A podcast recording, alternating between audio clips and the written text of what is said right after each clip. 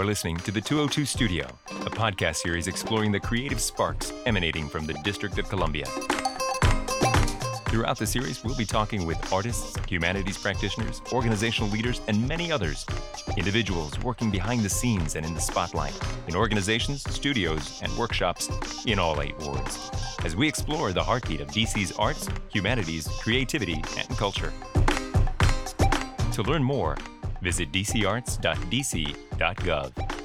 Welcome to the 202 Studio from the DC Commission on the Arts and Humanities. I'm Jeffrey Scott.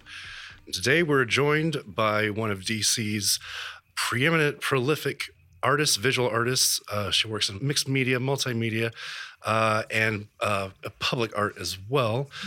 Miss Martha Jackson Jarvis, thank you so much for being here today. Thank you for inviting me. So talk a bit about your story and how you came to decide that you wanted to be a visual artist and your career in the arts. Yes. Well, I came to Washington, D.C. in 1970 to attend Howard University. And there I entered the School of Fine Arts. And at that time, it was really flourishing. It was a community of creative people, visual artists, theater people, dance, music, and it had a really rather large international faculty as well as student body. So it was an interesting place to be. So I found my way there to the School of Fine Arts and had an opportunity to work with, for the first time in my life, I had come from Philadelphia as a student, to work with professional artists. And these were artists, these were very serious-minded people who had really traveled from all over the world, literally, and the country, to make their home here in Washington, D.C. And it was, for me, the first real introduction to what it meant to be a part of an artistic community, albeit I was still a student. And then I later studied there at Howard, and of course you'd see the legacy of the artists who were not just at Howard University, but were part of the greater Washington area, Lois Mailou Jones, Sam Gilliam, the names would just go on, Jacob Kane, and these were people, Gene Davis, prolific artists who really decided emphatically to make Washington their creative home. They could have been anywhere, New York, Europe, but here was Washington. So I transferred to Tyler School of Art in Pennsylvania, but after I graduated from there, I came back to Washington because that memory of the community in the city, the verb of the city, drew me back to Washington, D.C. And the D.C. Commission early on was really vital to survival as an artist. Of course, when you're a student, you have access to studio labs, you have materials, you have an instant community. But once you graduate, you have to fabricate all of these things on your own. Right. Exactly. I mean, when I left Tyler, with state-of-the-art studio, sculpture, ceramics, painting, whatever you needed was there. So when you're out as an independent artist, how do you start to create your studio, your voice, your laboratory, if you will? That's how I see a studio, where you could, in actually very serious, begin your research, your documentation of your life's work. And for me, in 1979, I had applied for the DC Commission on the Arts grant. And in order to even apply, you had to already have set in on doing a serious body of work because you must apply with work. And you are identified by the work that you produce. It isn't someone's friend. It isn't someone's neighbor. It is the work, the artistic work that you have produced, the legacy that you build, emphatically for yourself. I had, again, gotten a rapport with another really good photographer who documented the work. You also can't apply without really excellent photography because your work is viewed through someone else's artistry, right, really, exactly. You know, a photographer. So for me, a photographer was paramount to travel through this kind of voyage, if you will. So from that documentation, I got a grant. And that grant, a $5,000 grant, was absolutely extraordinary in terms of being able to feed the materials, the time, the research, and accessibility to the city and accessibility to time so you can really put in the research that was necessary.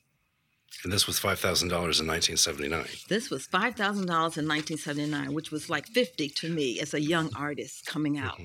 And more than just the money, it was an affirmation that you can do this, mm-hmm. right? I remember leaving school and having just a portfolio, a black literal portfolio. And I said, oh my goodness, this is the only thing I have to show I'm an artist. But you certainly began to accrue this. So, early on, the commission had a hand in creating, for me, what was to be a legacy of production and a voice in the city. I am a sculptor, so I was always exploring various materials, and the commission was structured such that it could be very open, the meaning in terms of what sculpture could mean or what painting could mean. So you could have these kind of broad scope of what an artist could really do, what kind of research. And I also really liked the idea that once you received a grant, oftentimes they would invite an artist in to have a voice in terms of how some of the other artists would be later selected, set on some of the panels. You got to really see behind the scenes, if you will. And also, it was always open. It was an open process.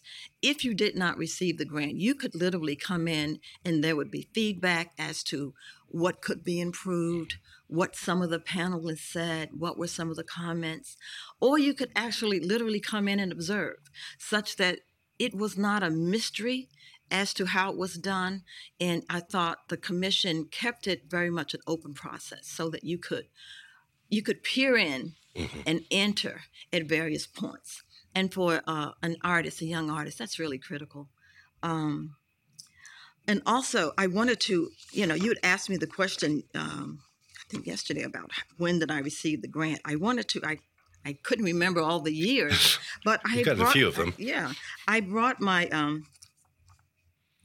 resume just to kind of recount for myself. In 1979, I received the Individual Artist Grant in Sculpture from the DC Commission. And in 1982, I received the Emergent Artist Award, which is not monetary, but it's an award that was given, like the Mayor's Art Award. Mayor's Art Award. And then an Individual Artist Grant from the DC Commission again in 1986. Now, as I'm reading off these years, that's coupled between major bodies of work. Right. And I had a system for myself. I never applied with 1 year's work. I always had at least 2 years of really serious work and research in the coffer mm-hmm. so that I could apply, mm-hmm. such that I anticipated I was going to win for myself, And then in 1986, I also received the National Sculpture Grant from the National Endowment for the Arts, which was still functional. So again, and then in 1992, the Virginia Group Fellowship in Grant and Sculpture, Lala Wallace Travel Grant to Italy in 1992, Study Grant to Pilchuck Glass School, and the grants continued. But what I wanted to say, that at the foundation of my grantsmanship and being able to communicate with larger organizations, national organizations, the NEA, the Lafayette, Blackburn, Teagues Experimental Printmaking Grant, that this foundation was set here in Washington, D.C. by the D.C. Commission, which means the artists who live here and function can compete on a national and international scale, right? Absolutely. And I think that legacy was really crafted here mm-hmm. from the DC Commission. And it's really invaluable how this kind of progress, right, that an artist can track. You can track your own growth, you know, your own development. And at the same time, you're not only doing an individual growth, but it's really for the artistic community of Washington, D.C. Absolutely. That we're taking seriously across the nation. And I think the commission has a hand in that. I lived in Philadelphia for a number of years, and they have the Pew. And right. the Pew, you know, it's a wonderful grant, you know, large grant. And over the years, I've seen the D.C. Commission increase the amount of money that they would give to individual artists. And it's extraordinary. Also, I haven't mentioned any of the programming that they engaged in, you know. They started a public art program, you know, making sure that there were public art projects across the city, engaging sculpture. Sculpture is very difficult to place. It isn't quite as easy as painting and having walls because you have to have space, and in public space it has to be secured, it has to be documented, and all of these things must be... particularly in D.C., who owns that land? Because sometimes it's D.C. land, sometimes it's federal land, you know. Absolutely, absolutely. And, of course, with the public... all of these issues of safety and maintenance, all these things must be addressed. So that's a large ticket, and I think I was really excited when the D.C. Commission decided to take that on. And I also sat on several of the panels to review public art projects, competitive things from artists who really travel from all over the country to compete here in Washington, D.C. And it was also always refreshing to see that Washington artists could compete, you know, that could compete and oftentimes did win those very, very competitive awards that were coming. I find it interesting about when you read off the grants that you have won over the years, and a little bit later on in your career, you start getting grants for your own research and travel, learning about new techniques that, you know, so, you know, you never stop learning, of course, you know, we're always students. Absolutely. But you know, that's a great point to make, that the grants don't only fund your own work, but they fund your study and your ability to continue to advance your work. Oh, absolutely, absolutely. When I talk about this, the studio as a laboratory, the work really it's really seed money. It's never the finite thing, but it's a beginning and to point you in the right direction so that you can really expand where your research will take you. Right. At one point, I was really getting I started out in ceramics and materials and breaking things, and it kind of grew into mosaic. And then finally, I wrote a grant to an organization in New York City, the travel grant. And you could, with this grant, wherever in the world you wanted to travel, where your work would lead you. And I wanted to travel to Italy.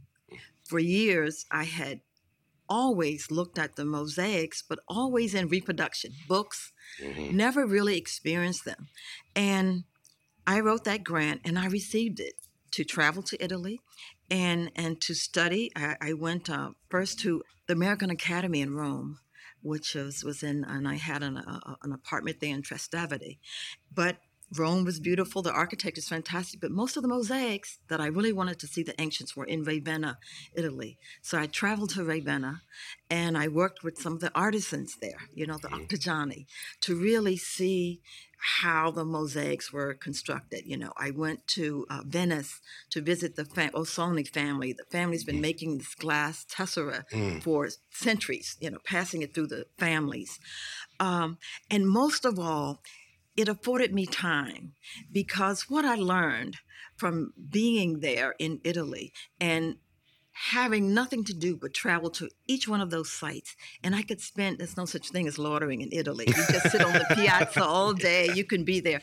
So I could experience what it meant to see these mosaics, not in reproduction, but in life. And I realized they were not flat. I'd always seen them like paintings because they're flat. But they were really more about sculpture, how they caught the light, and working with the artigiani, how the tessera was set that would catch the light and reflect. So I really discovered, and only from being there, in that place, being in Italy, that I know that how this sculpture was done, how they never had an edge. It was always rounded, and they turned the corner in the architecture. So, again, the importance of real research. Great. It takes resources to do that, you know, and the grants for artists a great window into, unless you have a family trust that you can just do that. Or you have a benefactor. Right, yeah. Exactly. So you must find your way, And there's so many wonderful organizations. The Andy Warhol Foundation in New York, I got a grant there to work on nature-based projects. So there's always a way. There are many grants available. And this dialogue, you have to begin it, you have to keep it going, and it expands. And I think the commission kind of sets a nice little trail for you to do that. Mm-hmm. So, and you've been very successful with your grant writing of the ideas, the things that you want to study are obviously appealing to these organizations to want to fund you, mm-hmm. and you write good grants. So what is it that is motivating you as the artist to want to study these things, to go to, certainly to see the in-person, mosaics and that sort of thing. But, I know that you've continued to study different techniques from different cultures. So where does that inspiration come from, that desire? Yeah, well, the inspiration comes from, as a sculptor, what do you build? You make things with your hand. And once you start a process, my work is always very involved in process in a way. And interacting with kind of natural materials and man-made materials as well. So once you begin a project, the work always leads you. And I dare say that I wouldn't consider myself a top grants writer because people do that professionally. But what I can do is begin to articulate what I'm interested in doing. Mm-hmm. What kind of paths I've discovered in the studio, I can document that quite well. And I think grantsmanship kind of leads you to do that. So there's a discourse that I'm always engaging with in the studio, and that's with the work. Mm-hmm. And grants organizations want to see the work. That's the only thing that they're really interested in. Not really you as a person. I think it has little to do with Martha Jackson Jarvis, except that the work is about. It's my work. Mm-hmm. And for artists, it's always specific names, right? You go through history, you pull them out. There's specific people who've accomplished certain things in their field. So I think the work has always led me to the next path and what was necessary. And whatever, and also it takes a level of honesty with yourself as well in terms of what's lacking in the work. What is it that could be better? What is it that could improve? What is it would strengthen? What would take this work to the next level? And then be brave enough, courageous enough to go there, because there's always someone and something. There's nothing new under the sun. It's been done for centuries. And how was it done? And why were they using these materials? And what were, how have these materials lasted through the centuries? Some of our oldest artifacts, right? And we still can tell basically the human story with these materials, with these processes. And I find it intriguing. It's ever intriguing. It's enough research and enough information to dedicate your entire life to, and you still wouldn't finish. Yeah, absolutely. Yeah. And no subject is too obscure to investigate. That's that much I do know. And I think the scientists and the artists and the musicians, they all attest to that. Mm-hmm. You find your little niche and you develop it finitely.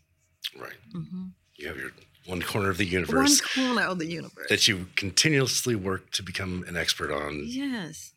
You may never become the full expert because there's always something else to learn. There's always something else, yes. But as you say, you don't rest on your laurels. You keep looking at yourself and your own work to see what's missing, what else can there be? Right, yep. Right.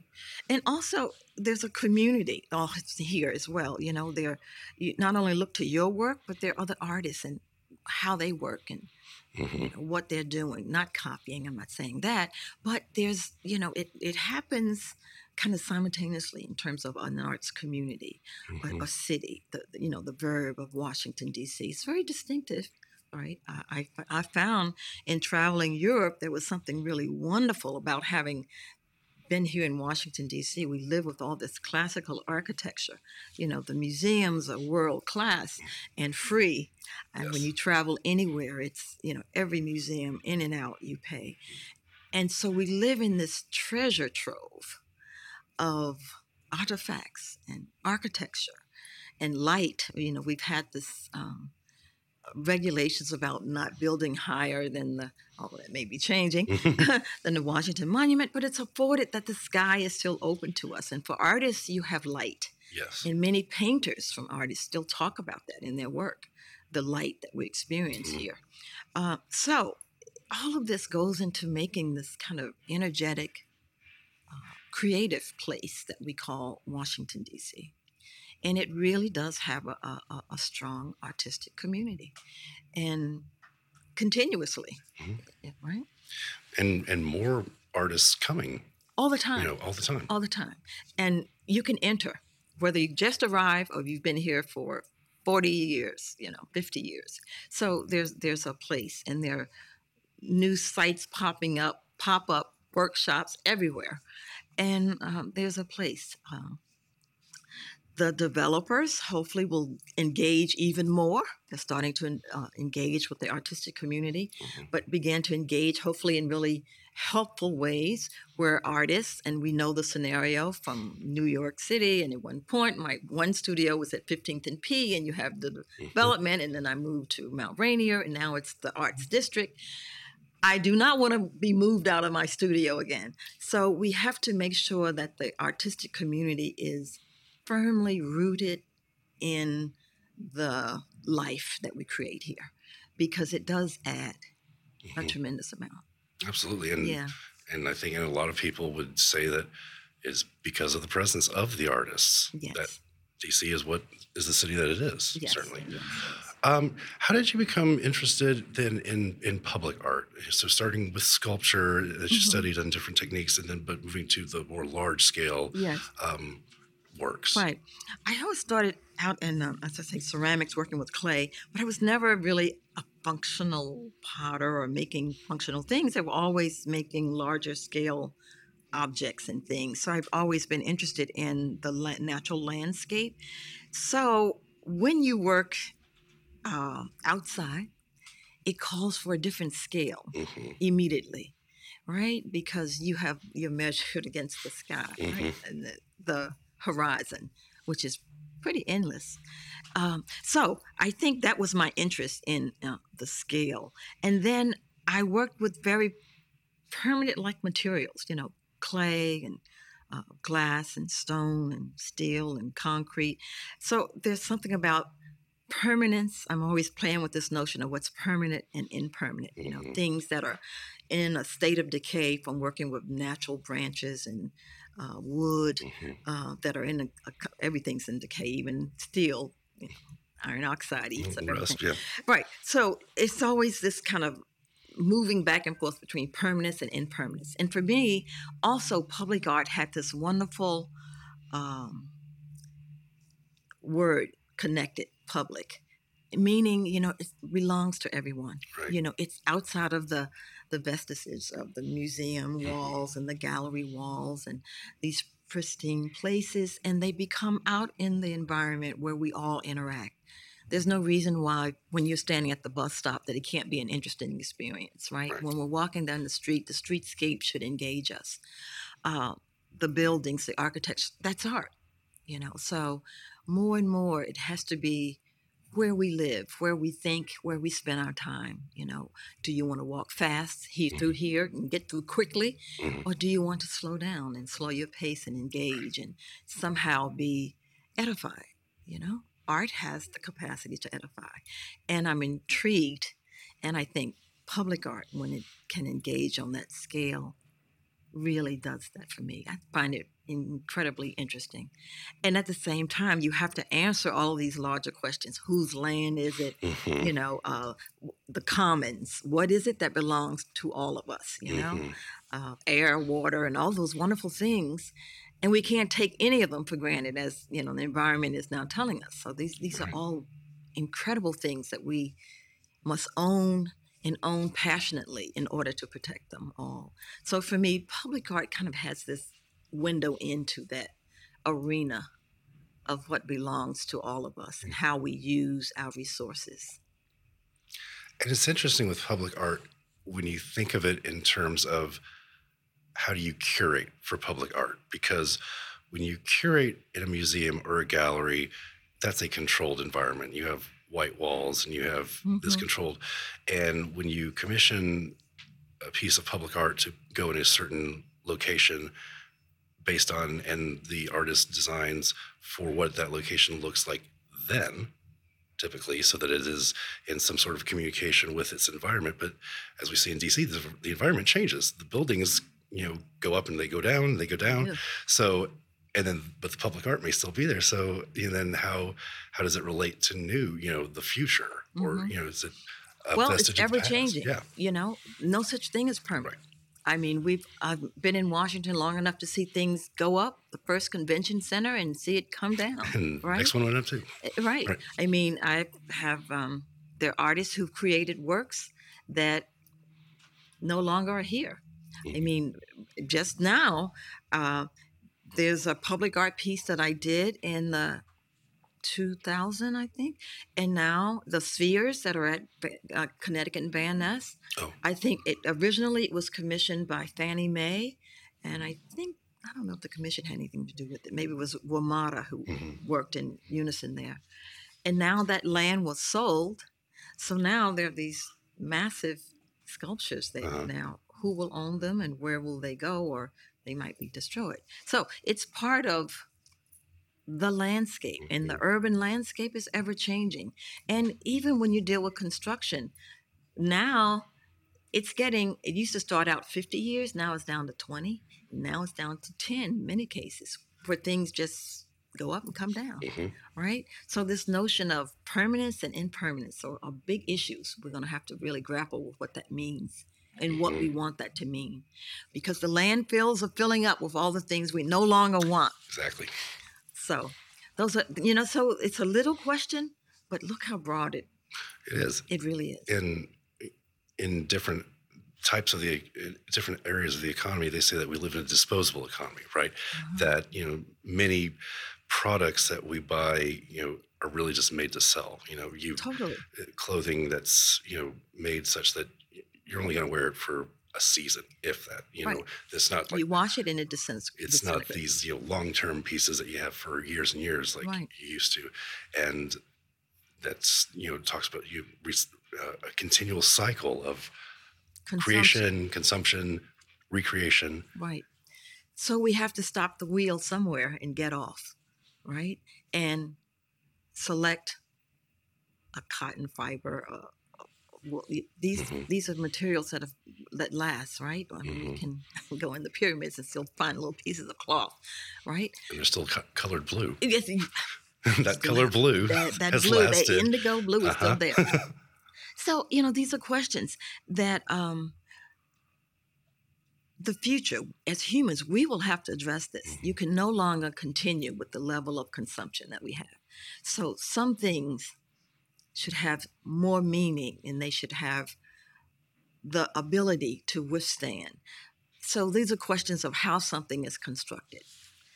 You know, that's what leads me to sculpture. I mean, my grandfather was a little carpenter, and he had a little workshop in the rural South, and he'd go in this little workshop, and I swore he could just go in there and come out with whatever he wanted to do. And I'm like, I want to be able to do that one day, build something. You have an idea about an design or an idea, and then how do you make it materialize? And, you know, and it becomes part of the functional world in some ways. So those are, we can't keep throwing away and trashing.